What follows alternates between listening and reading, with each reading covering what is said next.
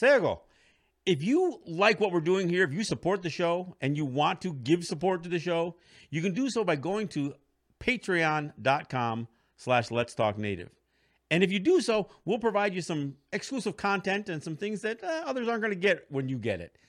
So support us by going to Patreon. Nyaweh. Let's Talk Native is produced at the LTN Studios on the Cattaraugus territory of the Seneca Nation. We break all the rules for Native media by peeling back the layers of assimilation and indoctrination. No prayers, no buffalo speeches, and no spirituality shows. While this podcast does not provide a path to spiritual enlightenment, we do take a tough look at history, oppression, and our survival. But the real goal here is to bring our people together by breaking down what separates us.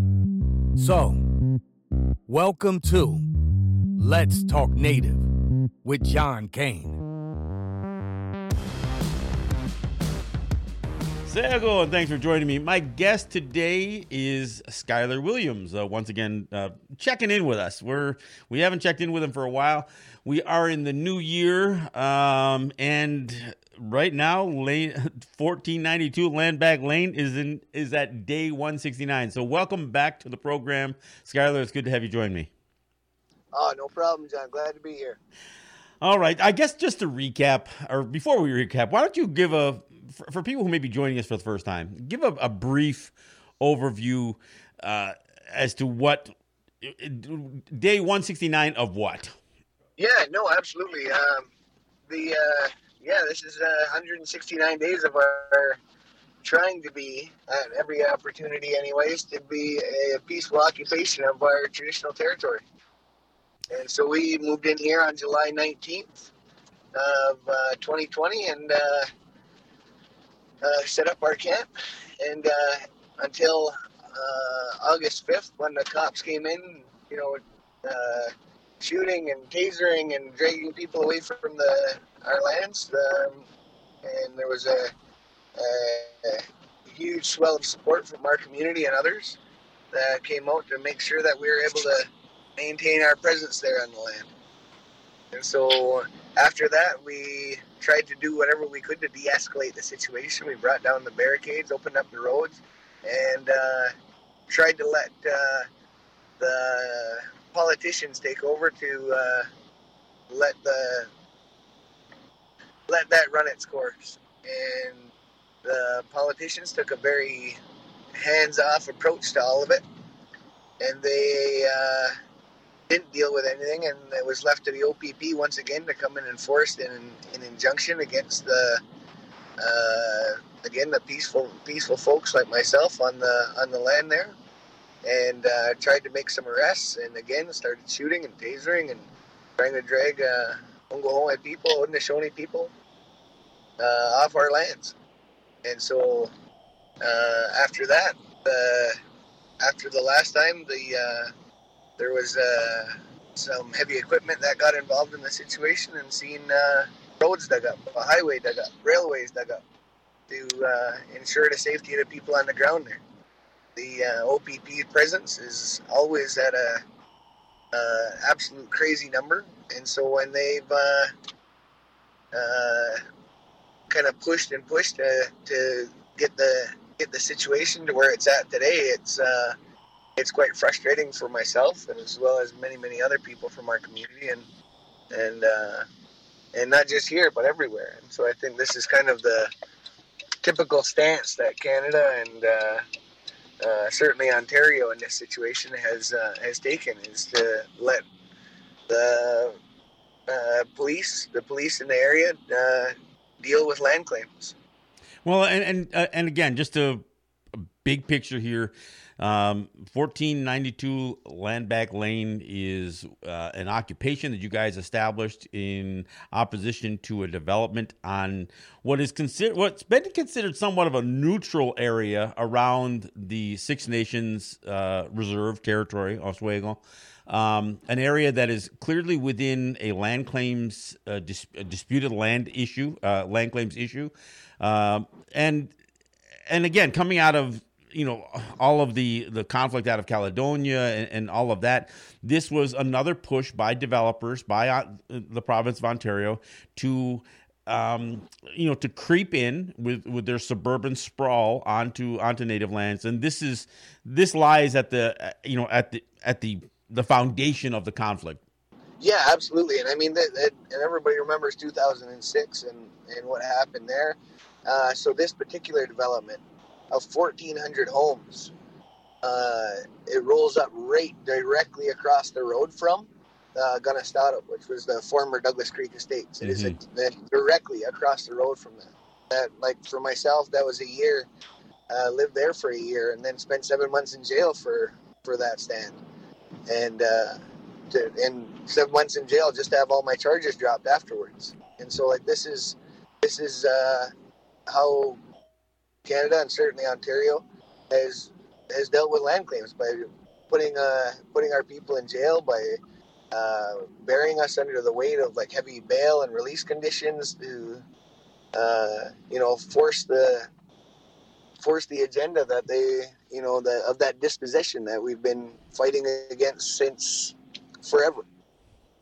Now it's interesting. I, I saw uh, on your Facebook page somebody had posted a uh, uh, a little a little video of a, of a woman uh, known as uh, uh, Zitkala Sa, uh, Gertrude Simmons uh, bon, Bonnin, I think is what her name was. Um, and and they talked about her being an activist, and and it all sounds good. Uh, but then when you get to the point where, and, and she was Lakota, um, it gets to the point where it talks about all the good work and how her work led to the Indian Reorganization Act and the Indian Citizenship Act. And so I, I get to a place where where I got a question: When does our activism turn into more uh, a more polished um, assimilation program for the U.S. and Canada, and the the Indian Act obviously comes to mind. In, and when I I look at some of those who are who are advocating. Um, and supporting the way Canada is addressing, let's say, the UN Declaration of the Rights of Indigenous Peoples, which their approach, like the United States and, and so many other places, is a watered down approach to something that, again, has no teeth, it is the minimum standard for uh, for what the international community is saying.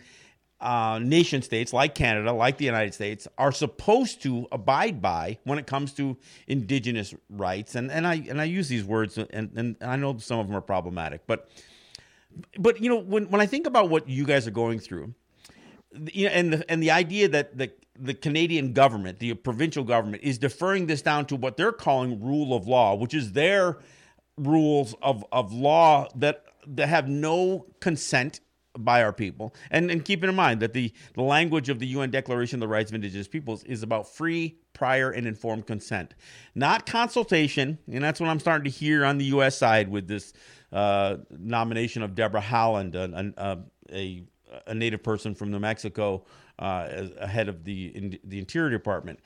So when I when I see all this stuff, and I've and I've got to ask you. I mean, at what point do you see some some of the problem being the way native voices are being represented to the Canadian government? Well, I mean, like this is the thing, like, and, and you highlighted a bit of those things, like the rule of the talk around rule of law and all of that kind of.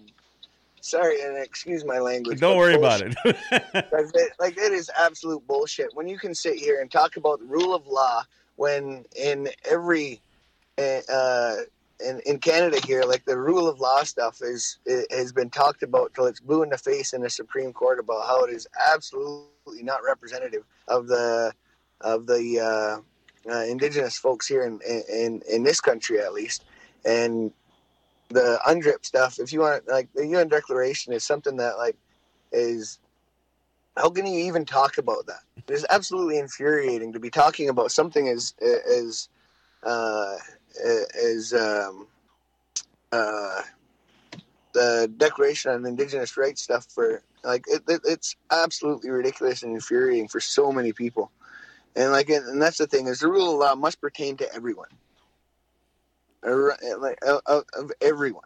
Yeah, and like this is, uh, and like whose laws are we talking about here? Like we, we're talking about people that have been here for centuries before European contact, and this is like we've had our own laws. We've we've we've got those, And so for them to come in and, and, and try and enforce their law on our lands, like this is something that's absolutely infuriating for not and again, like I understand like not everybody still has their hereditary councils, but like we do.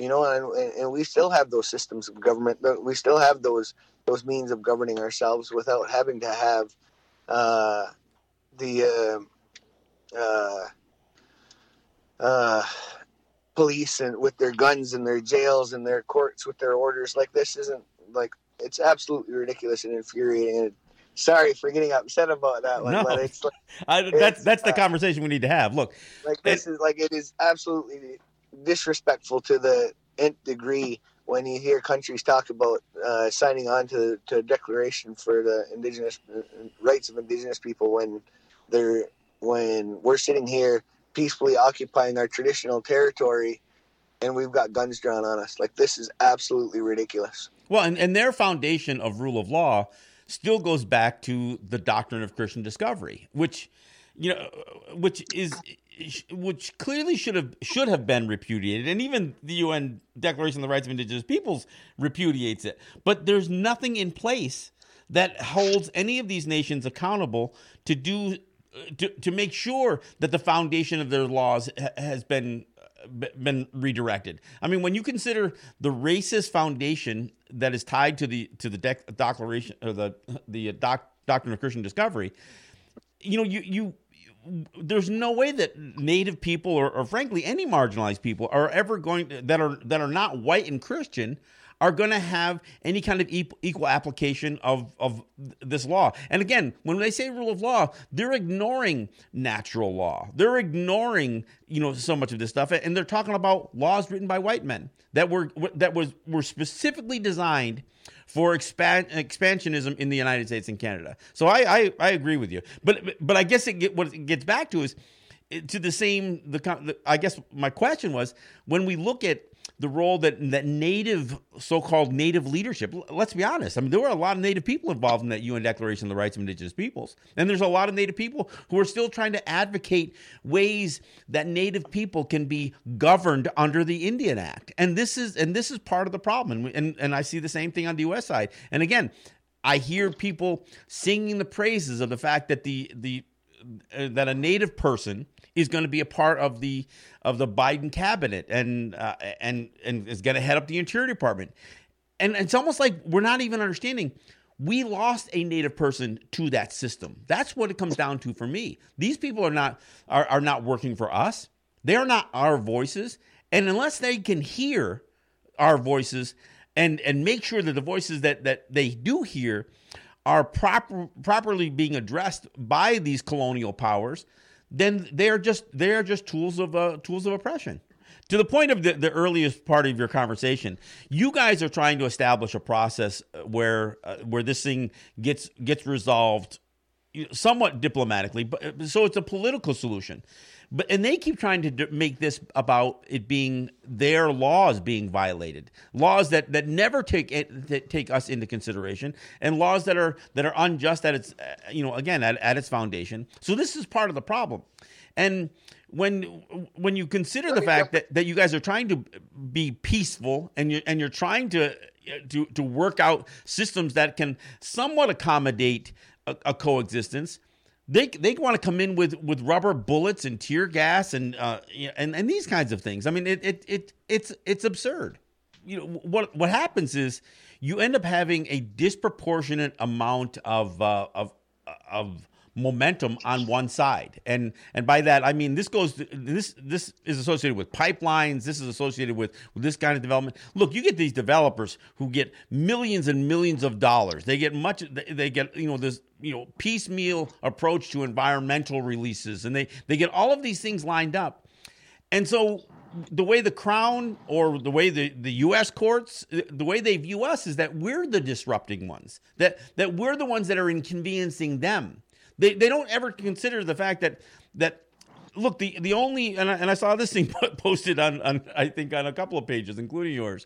The only reparations for land claims is land, and and these guys think that they can just either just pay something off or they can you know sway you know perhaps a native politician uh, you know one way or the other and they don't address the fact that that we're looking at this in terms of not just seven generations but all the generations leading up uh, uh that get to there and that we do have to have um, a you you can't just look at their return on investment as as tipping the scales of, of their justice system.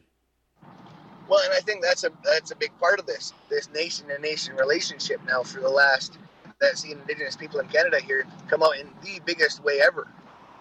Like there's there's never been a, a huge engagement with the with Canadian politics until Trudeau started talking about this nation to nation relationship building and all this you know happy Indian stuff that he wants to talk about. And here we are again with with the same the same issues over and over and over again. Uh, where we're dealing with uh, jails and uh, jails and violent action by by uh, by police. Well, and the problem the problem is when they talk about nation to nation, they are really talking about the the municipalization of native territories that and right. the, their their system of federalism like and the same thing gets said on the US side like, like somehow native governments are fit into that scale of uh, of you know nation provincial um, you know maybe municipal governments. And and so they aren't recognizes uh, uh, rec- uh, recognizing us as distinct you know peoples. They they are trying to figure and they're trying to lure our own people into that process so that they can give their full faith and credit to a court system that is bound by Canadian law, not by laws that that that, that we hold that, that predate Canada or the United States. So we get into this this debate about what it means to to have government to government because they don't really say nation to nation. Now they talk about government to government because they want to cast us as a lesser sovereign than them and as a lesser, you know, a figure within the, their system of federalism and so like and the imposition of band council elected systems in our in our communities to see hereditary chiefs and uh, and, clan mothers here in, in Six Nations jailed for for simply practicing that governing system that has been in place for thousand years at least. And so we want to talk about uh, the criminalization of people. It started on day one with this band council stuff. Well, and it goes beyond the band council stuff because then you end up with their so-called tribal police. These, you know, the, these police Absolutely. systems that are enforcing Canadian law or on the U.S. side, U.S. law or state law or provincial law. So we end up with people who look like us, except for the uniforms that they're wearing, and well, and they end up being agents of oppression. Absolutely, there. And I mean, uh, at, we're actually pretty lucky here at Six Nations right now. The, the Six Nations. Uh, Six Nations Police have taken a very hands-off approach to all of it and are not getting involved and and and have said as much. And so, like, uh, as I, I, yeah, so that's that's that's at least a, a good thing for us. Yeah, and and and I, and I agree. Uh, when I when I do see that, I that that is a, a, a, good note. The the problem is that that I also sometimes see an, an attempt by um, law enforcement, whether it's OPP or whether it's you know, you know SQ or or or whether it's uh, you know band council police or whatever else, where there's also this effort to always try to cast us as somehow criminal beyond these things. So, you know, whether it's the, the, the cannabis laws or, or whether, or, you know, whatever the case may be, there's always an effort to, to try to cast us as being, again, outside of, um, you know, operating within their rule of law. So, yeah, so like so far, uh, the elected band council here in Six Nations has not come out supportive, but also not come out uh, to denounce us either. Uh, the elected council here in uh, 2018, 20, yeah, 2018 had signed a, an accommodation deal hmm. to uh, um, accept this development. But at the same time, and and I and I don't want to say that I've I've defended them, but I guess it, I don't know how else it could be taken because the they have uh, like they like that's the thing is they're not giving a whole lot of choice in the matter. And so when the uh, developer in this case showed up to town with a bag full of money and said like either you take this money and development can go on or you say no to the money and development's still going to happen. Yeah, yeah. I, so, like, it- that's- like, the offer you can't so refuse, so to, so to speak. Yeah. This is it, right? And so one way or another, that development was still going to proceed. Whether or not band council got anything to do with it or not is, you know, whatever. But and so it, uh, so yeah, I don't got a lot of blame, at least not in this circumstance for for the band council. Anyway, I've got a lot of blame for them in other reasons, but but not for this one. No, and, and I, I hear you. You know, and I'm I'm sure there are some that ag- agree with you, but and I'm I'm also sure there are some who are saying no, taking the money uh, essentially, you know, gives uh, makes you more complicit. So I, I understand there's probably two different ways to, to interpret that, but I, I do agree that But I mean, the, like, prob- like, the problem is when the these thing though is they've used and weaponized like starvation to force people to into colonial roles roles to feed their families. And these are roles that these INAC councils, etc., that are Indian agents of today, yeah right? And so, like, it's either you want to feed your family. no I, I I get it I I get it. Like, I mean, I don't, but no, I, I understand the, the circumstances of it because their very existence is tied to complicity, and you know, so so it, it makes it really difficult for any of us to look at those elected councils as uh, as anything but you know but servants of of the the Canadian or U.S. masters. I mean, it's hard to look at them. I'm not saying they don't ever do anything any good work, and I'm not suggesting that. And it'd be one thing if they were simply administering funds, but they aren't. They're they're what they're administering is uh, is, is Canada's version of the rule of law. Absolutely, and I think that, and that, and I think we've tried and tried very diligently to make sure that, like, uh, and we uh, fought in our civil case, the injunction proceeding is against that. That I was one the the sole named defendant in. Um, when we tried to argue our case in that, we were barred from being able to participate because we weren't going to leave the land regardless of what that court said. Well, it, which is you know again gets down to their their ways of manipulating their so-called rule of law instead of uh, literally instead instead of legitimately hearing the the discussion and hearing the arguments, they use their technicalities to say no, we're not even going to we're not even going to consider what the arguments are. And so I mean it, it, it defeats the their argument about their so-called rule of law when they use that law to you know, to, to you know to basically um, just lock people up, hold them in contempt of court, and then in holding them of contempt of court, saying because they are in contempt of this court, we don't have to hear their arguments.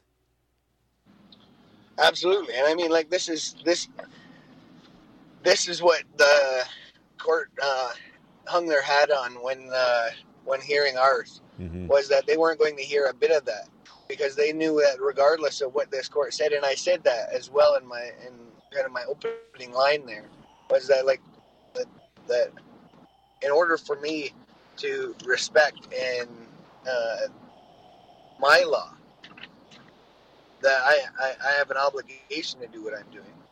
And Right. so there's nothing this court can do or these cops can do. There's nothing there's jails that they can do to deter us.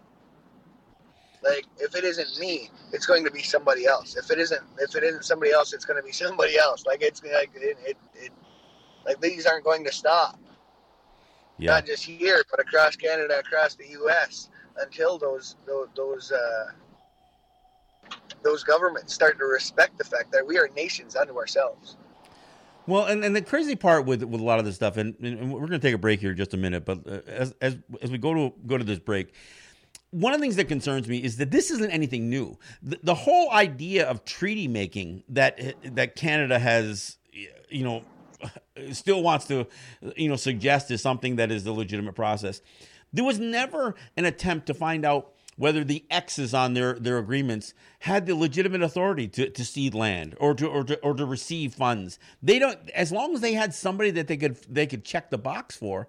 They didn't we have to make sure that when we're dealing with them that they have the right authority, they have proper authority, and most of the time they don't because they aren't representing the crown, they're representing, you know, a, a provincial agency or something like that. So there there there's already you know the foundation the historical foundation that's that shows that they've always tried to find you know weak links within our within our people weak links within our systems to to try to um, impose something on all of us just because they've gotten a few people to to agree with them. So, and I think this is a problem. Look, Skyler, we're going to take just just a brief break, um, uh, and then we're going to come right back. I usually uh, try to break the show up into two segments, so um, hang with me, and uh, we'll take a break, and we'll be right back. This is John Kane with Skyler Williams from 1492 Landback Lane in Six Nations, and uh, we'll we'll be right back after this.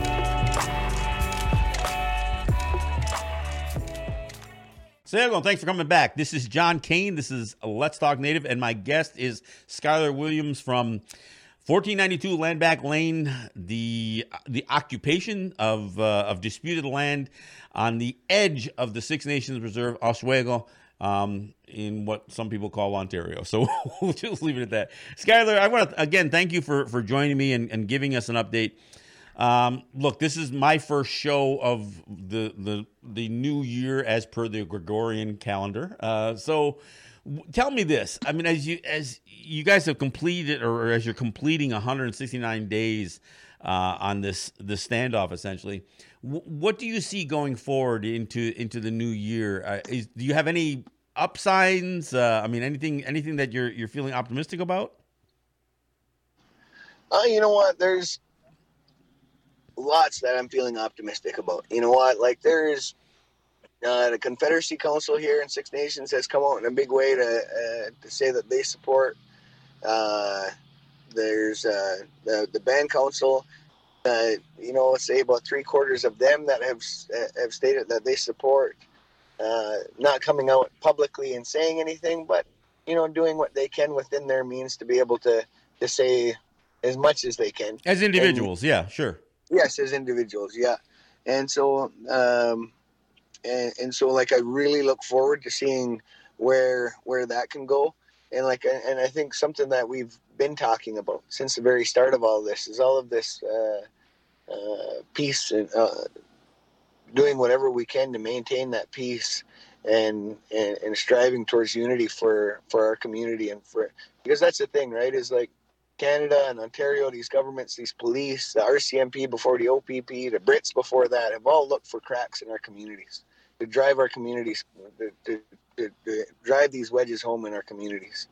And I think that's something that our uh, our community, like every other community across, uh, not just uh, Canada, but the U.S. as well, with the with the tribal folks, have divided our divided us so incredibly well and so it, it's on us now to uh, for this generation and for all the generations coming to be able to bring those people back into the fold to make sure that that everybody is going to be accounted for in this. Because that's the thing is whenever these things happen there's always somebody that stands up and says well you don't speak for me or you don't you don't you know, we're we're this family and that doesn't account for us. And so uh, when when we started this we said that this was going to be for everybody regardless of family or faction we don't it just don't it doesn't matter because we can we're going to argue about that until we're blue in the face, you know, and we're going to argue about that for the next 50 years over who has say in this.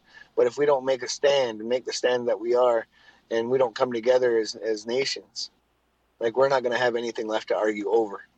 Well, you've also, you, oh, go ahead, please. You've also got to be pretty optimistic about the the level of support that you're receiving from other Native communities, other Native territories.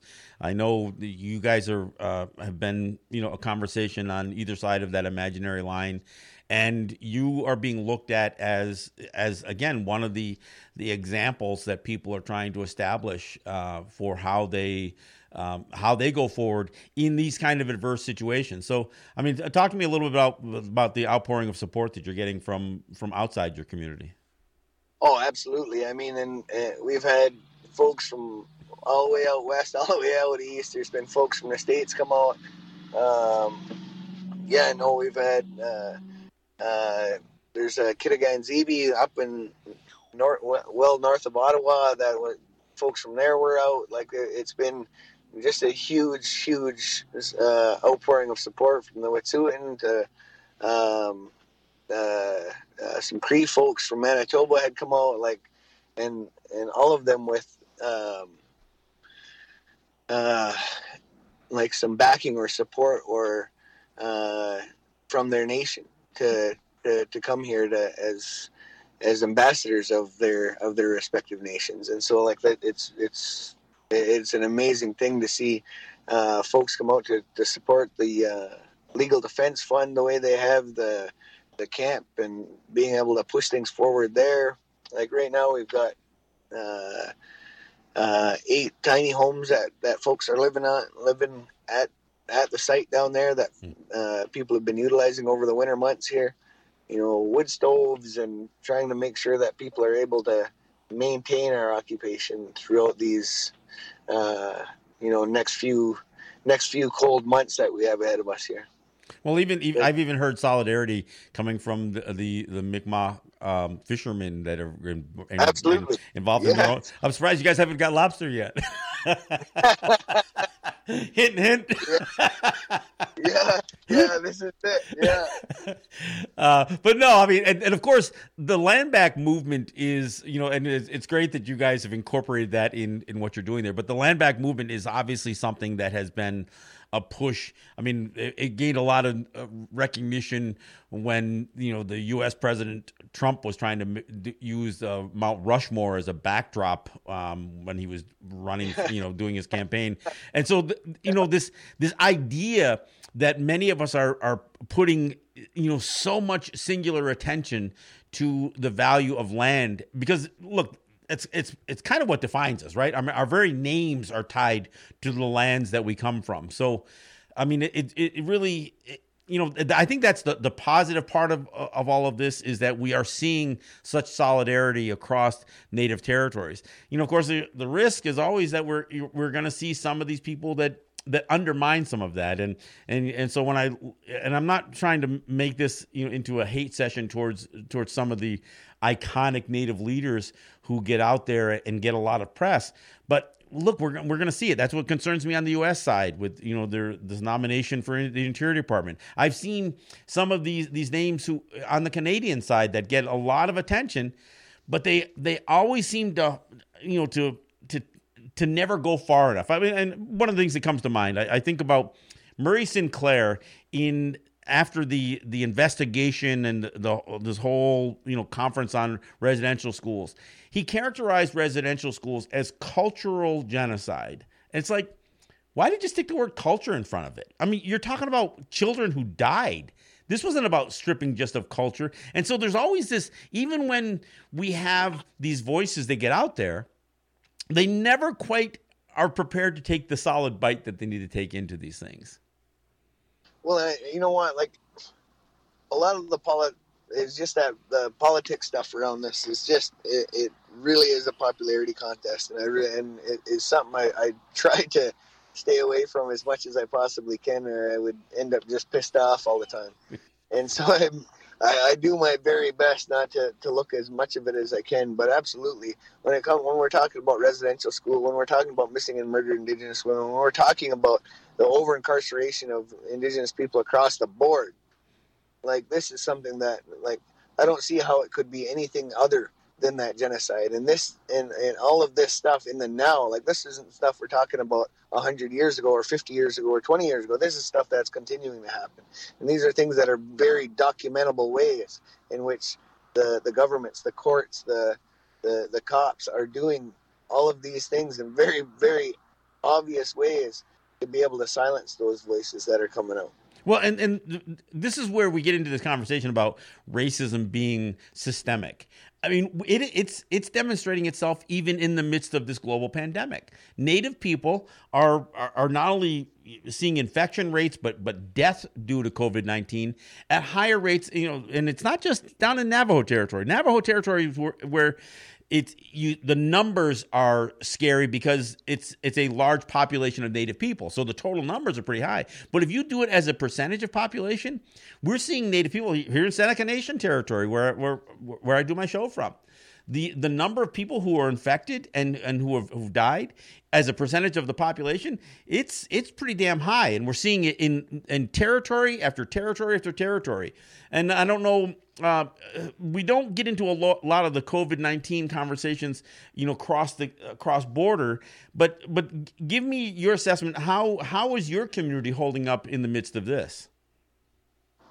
Well, um, February and March we at Six Nations there's a highway that is now blocked, um, but we blocked it in February and March for uh, uh, when they raided uh, Wet'suwet'en, mm-hmm. and then again in Tyendinaga they raided them on the tracks there, and so we blocked that highway then, and right following that.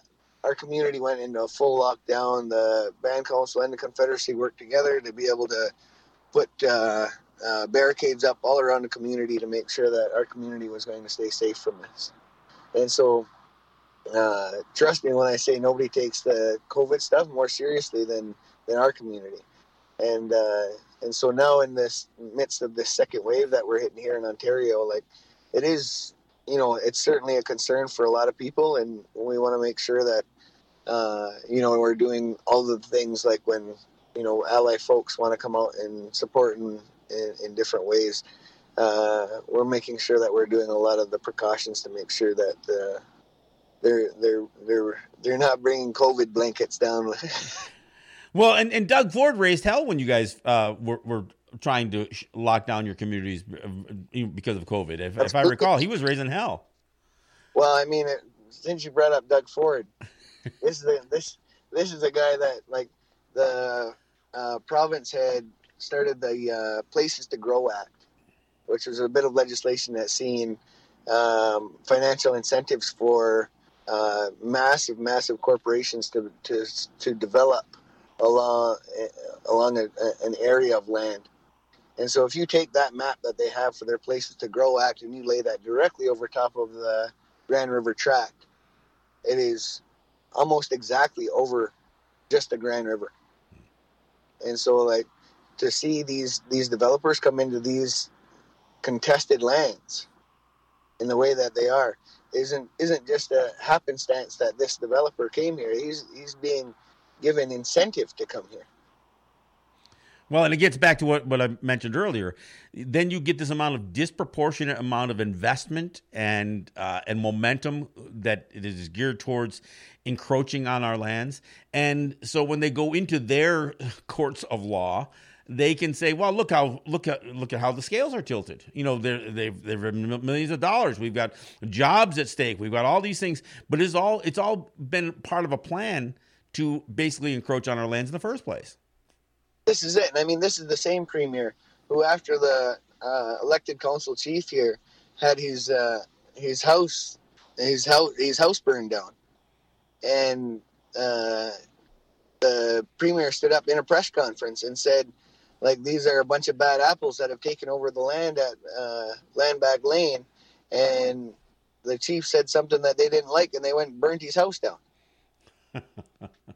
like there was, and this is the thing is this is this is the the the rhetoric that these that these politicians are putting out that inflame the situation uh, to the degree that it is that help to perpetuate those divisions in and, and not and again like in I, I it's not just here that these divisions exist like this band council elected system stuff has created this massive system of haves and have-nots in all of these communities across the country, across across the continent.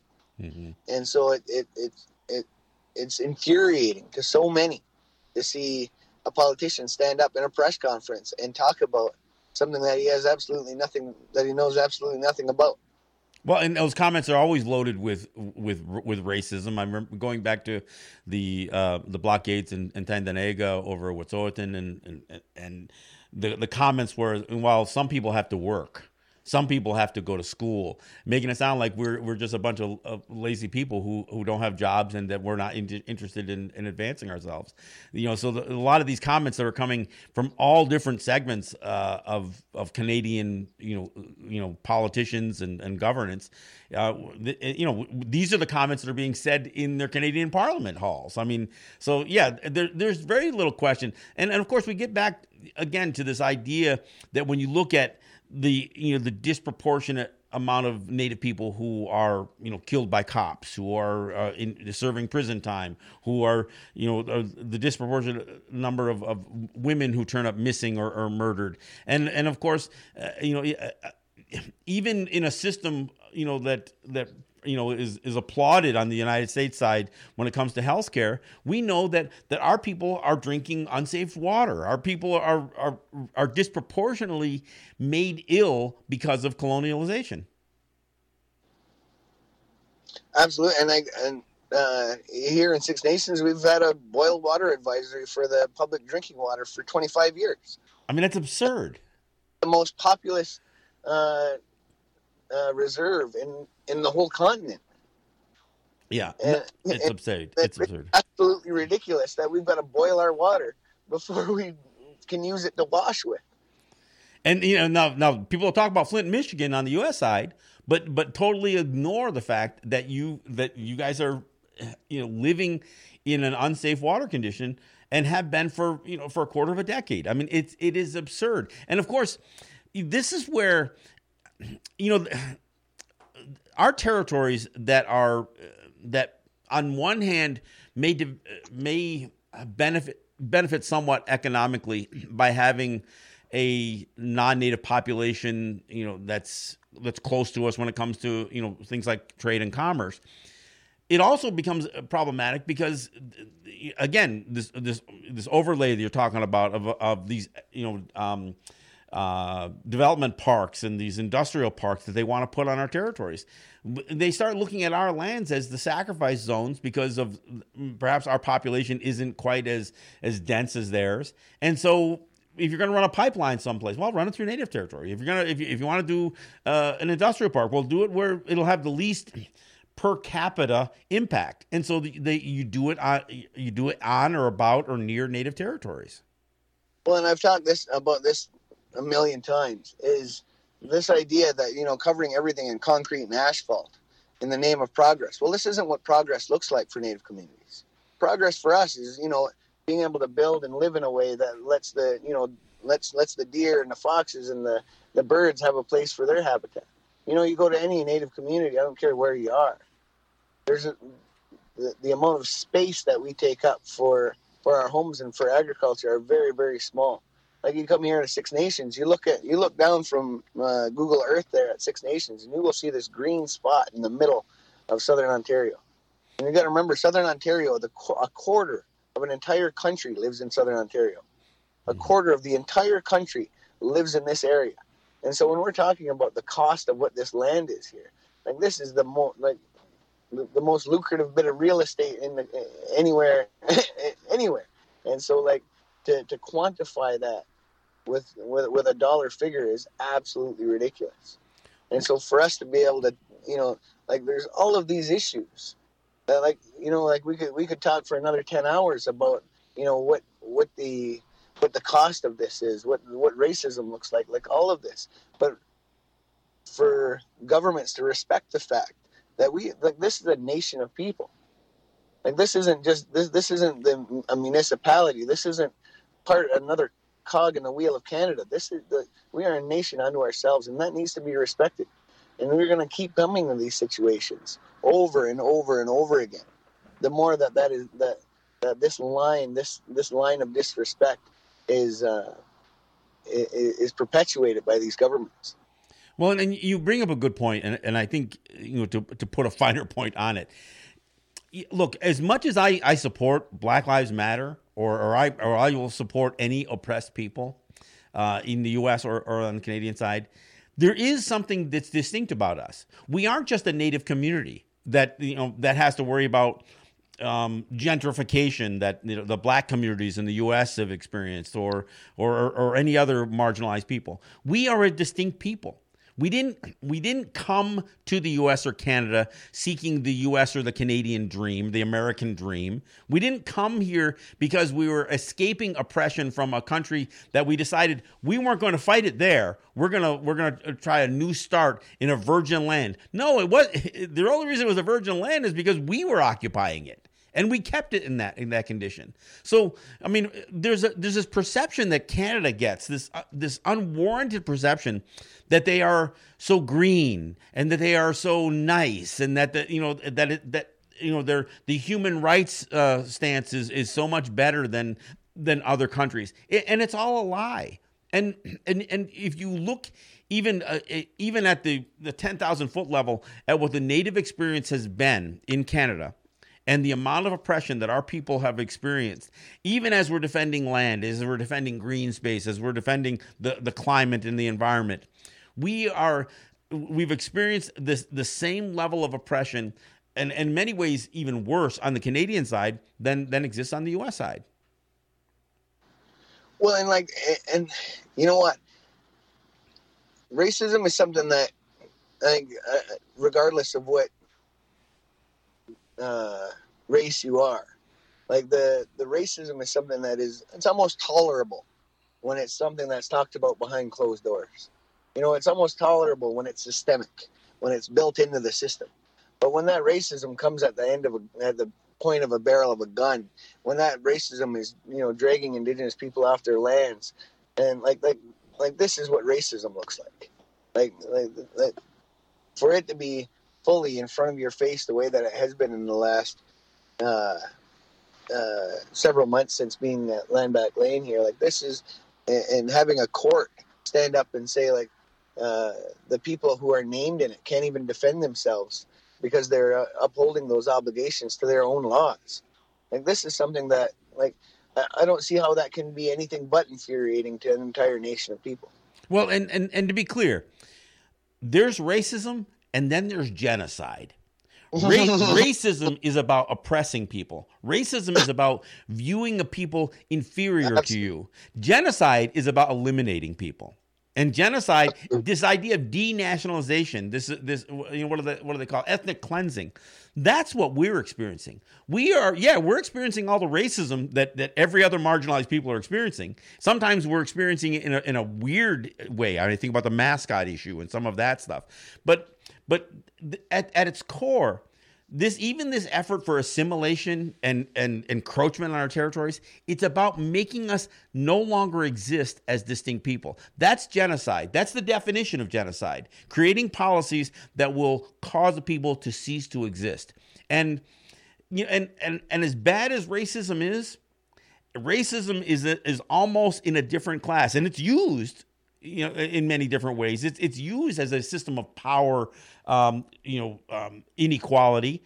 But when you talk about using racism and using, you know, um, a, a people who just will not conform as justification for making us cease to exist. And look, there, there's plenty of politicians historically, both on U.S. and Canadian uh, on the Canadian side, who and, uh, Trudeau's dad, right, who insisted that we needed to yep. be eliminated, and and that and that was the policy. And so I mean, I, there's no way that, that Justin Trudeau has fallen that far from the tree here. I mean, and, and, when you when you look at even even the massaging of words and that kind of stuff, you know what it comes down to is they want us to be Americans. They want us to be Canadians, and and and they know as Canadians or Americans where we're going to fit in their in their social scale ladder, right there at the bottom. So rather than us standing up as distinct people and, and them having to recognize us as, as distinct people, they want to recognize us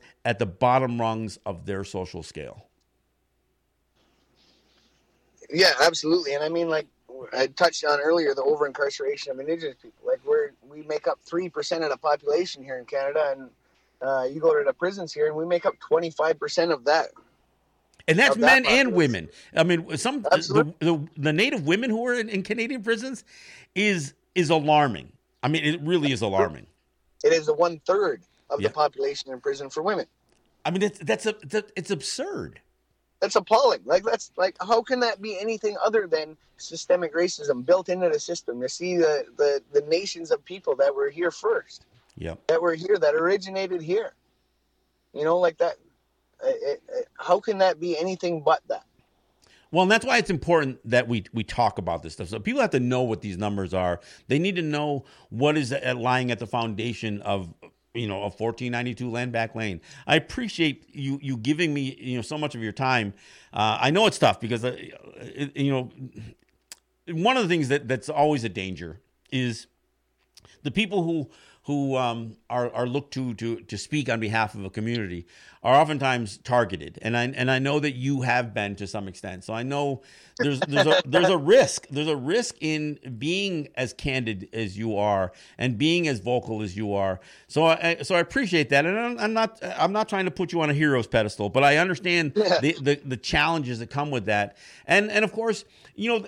I'm, I'm sure there are some things that that you know as you get impassioned on these conversations and and you know frankly you get pissed off you know you know from a public standpoint yeah we got to walk back some of our comments sometimes but it doesn't change how we feel about some of these things You know what? Absolutely. And this is the thing is like for for too long now, like our people have been made to stay quiet in all of this.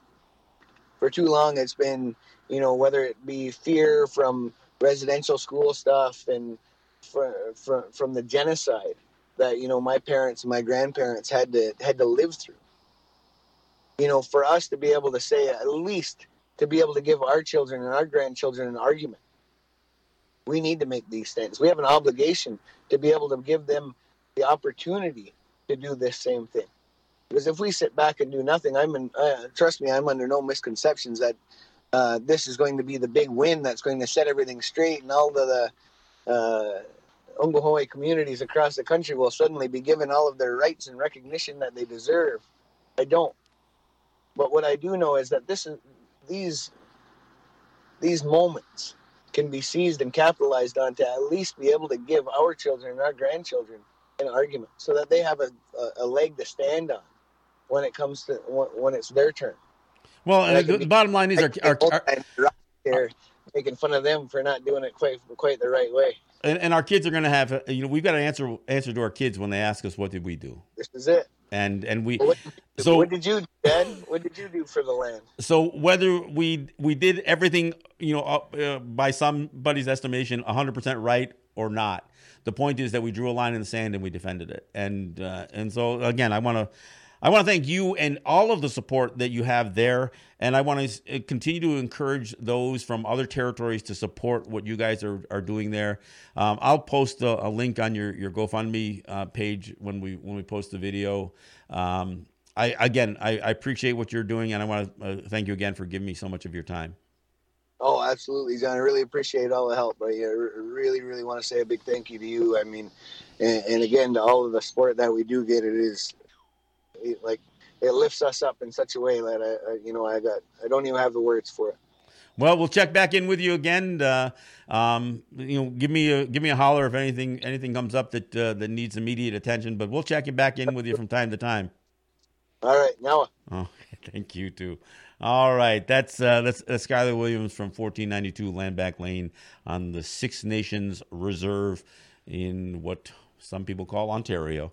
Um, again, I, I thank Skyler for his good work and, and, and the work of all those who are there with him um, and that are supporting this resistance to, you know, again, uh, uh, these are these are kind of luxury condos that they're trying to build on disputed land um, right on the on the fringe of the uh, the Six Nations uh, territory in Ontario. Um, we'll uh, we'll check back with them from time to time. Look, I do want to thank you. This is our first program of the uh, of the new calendar year, and uh, we've got uh, we're gonna we're gonna keep at it. We will not stop doing what we do here. So I want to thank you for listening. This is John Kane. This is Let's Talk Native. Used to push a black Impala with some tint. My note was almost more than half my rent. All my money went to one expense. I know that don't make no kind of sense. Back Then I used to drive off Mason. Those cops not used to the faces. We got, they would run my plates and we stopped, but I just left work while I restock. But they see my whip and they see pots on my outfit. They think treetop got a head full of steam like a teapot. Better do what he say or you get shot. Ooh, who are you? See you like red must be a Paru. If you went to work, why bring the crew? What you think? Black folks don't carpool. Better would have been a crib if my shirt turned blue. Keep your hands on the wheel, sir. Ten and two. I stopped this car cause you did too, dog.